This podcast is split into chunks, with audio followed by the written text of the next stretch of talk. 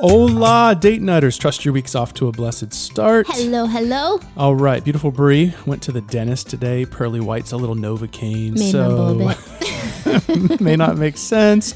Before we start, I think we need to have a parent powwow, my love. About what? About teen slang, like the Urban Dictionary and all that. Why? Because because I just learned about the Rizz. What's this? It's like he's got Rizz, charisma, style, flash. The Rizz, yo. oh my. Yeah, it's in the Oxford Dictionary. They're calling it the word of 2023. That will not be a word of 2024 if we are using it. My love. The Rizz is so true. Once parents get a word, it is dead. We can kill it right now. Seriously. Yo, Bre's got the Rizz. Ain't some bad take. If you know, you know. That's us. Oh, come on. All right, now that we lost everyone under age 35, let's get into this. Seriously. This is going to be a game changer. We pray for some of you out there. And Tony and I have met many wonderful young people who have jumped into marriage but struggle to know what marriage will entail. So, with a couple of months into their marriage, they're insecure, confused, or frustrated, or So, whatever. So, this episode is just bringing clarity on the origin, purpose, and promises of marriage. Perfect. You ready, my sunflower? Yes. Ethan, ready? Let her rip. Well, drum roll, please, my sunflower. Oh, my handsome turkey. Oh, gobble, gobble. We are far from perfect parents. They're saying this isn't daddy's faith. This isn't mommy's faith. This is me. All right. Well, like Bre mentioned, that's kind of like a new little intro there. Yeah. We'll have to work on that. Uh-huh. Polish it up a little bit. Yeah, we'll, we'll get there, everyone. Happy New Year. new things from DNWTW. Oh. So, like Bre mentioned, we get to be around a lot of young adults, students, uh, and different people. And we meet people who are really hurting, especially young marrieds, because they've entered the marriage with kind of misinformed presuppositions, erroneous views of what marriage was meant to be. And obviously, that puts a lot of pressure on them. And this is both Christians and non Christians. Yeah, mostly because, and we all get this, an entire generation now who came out of broken homes. And so they don't have a biblical worldview or marital view because their mommy and daddy didn't. And so that just gets passed down. which leads to a ton of insecurity, doubt, frustration for young couples. And side note, we are so grateful when you reach out. So DM, Yeah, ask questions especially on those things. So, in this episode, we're talking foundations. What are the expectations, attitudes, and practices that God intended for marriage?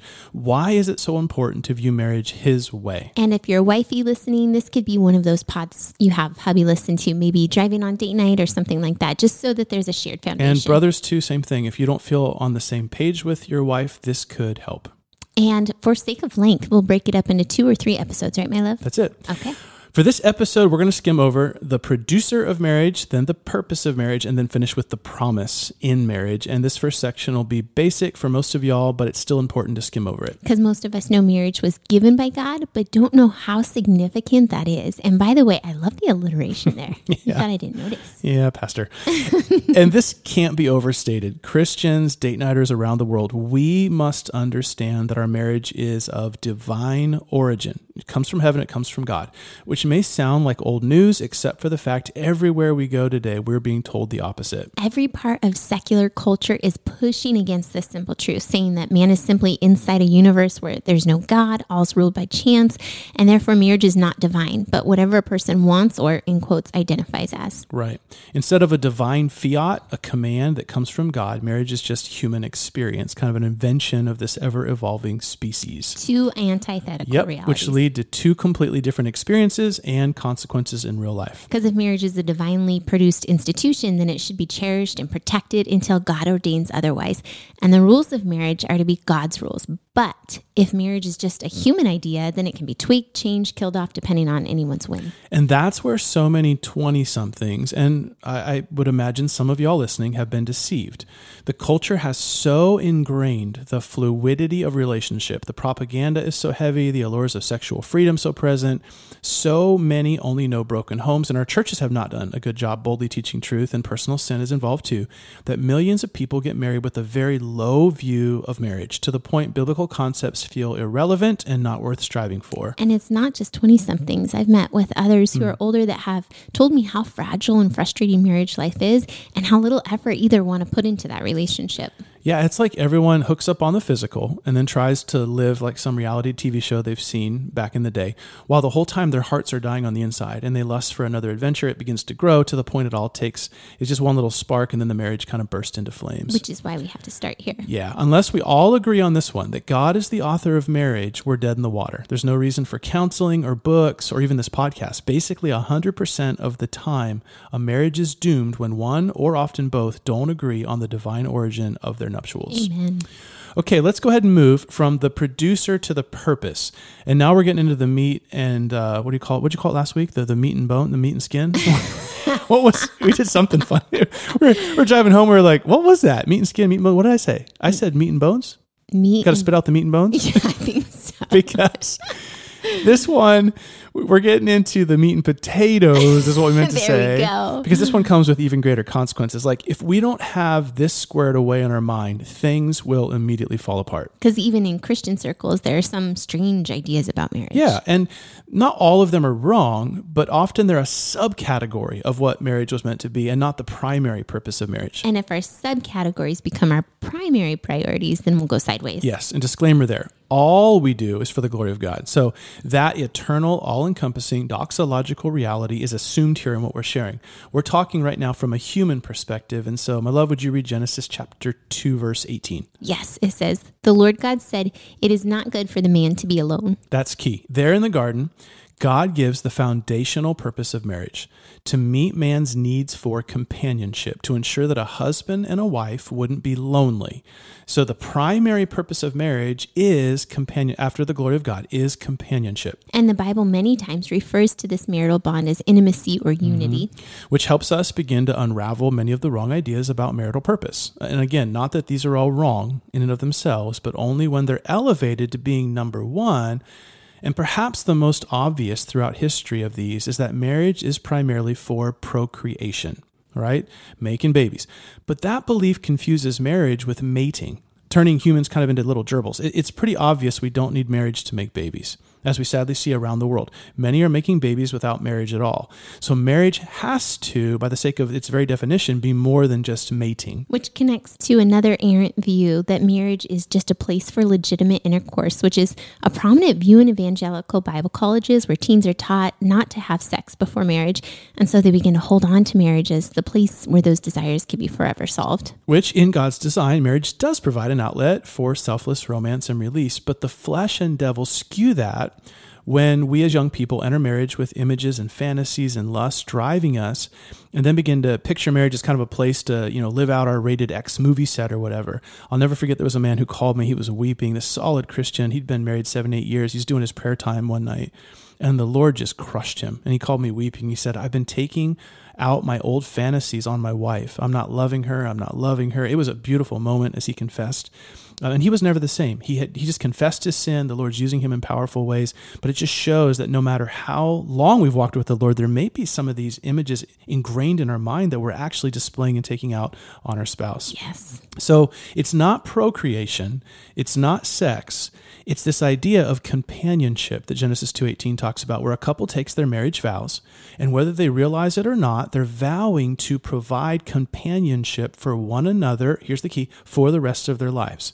And notice they don't vow when you go to a wedding, they don't vow to receive companionship, but they're actually vowing to give companionship. Yeah, I've got the historic Christian vows here. It says, In the name of God, I blank take you Tony, blank, take you, to be my husband or wife, to have and to hold from this day forward, for better, for worse, for richer, for poor, in sickness and in health, to love and to cherish until death do we part. This is my solemn vow.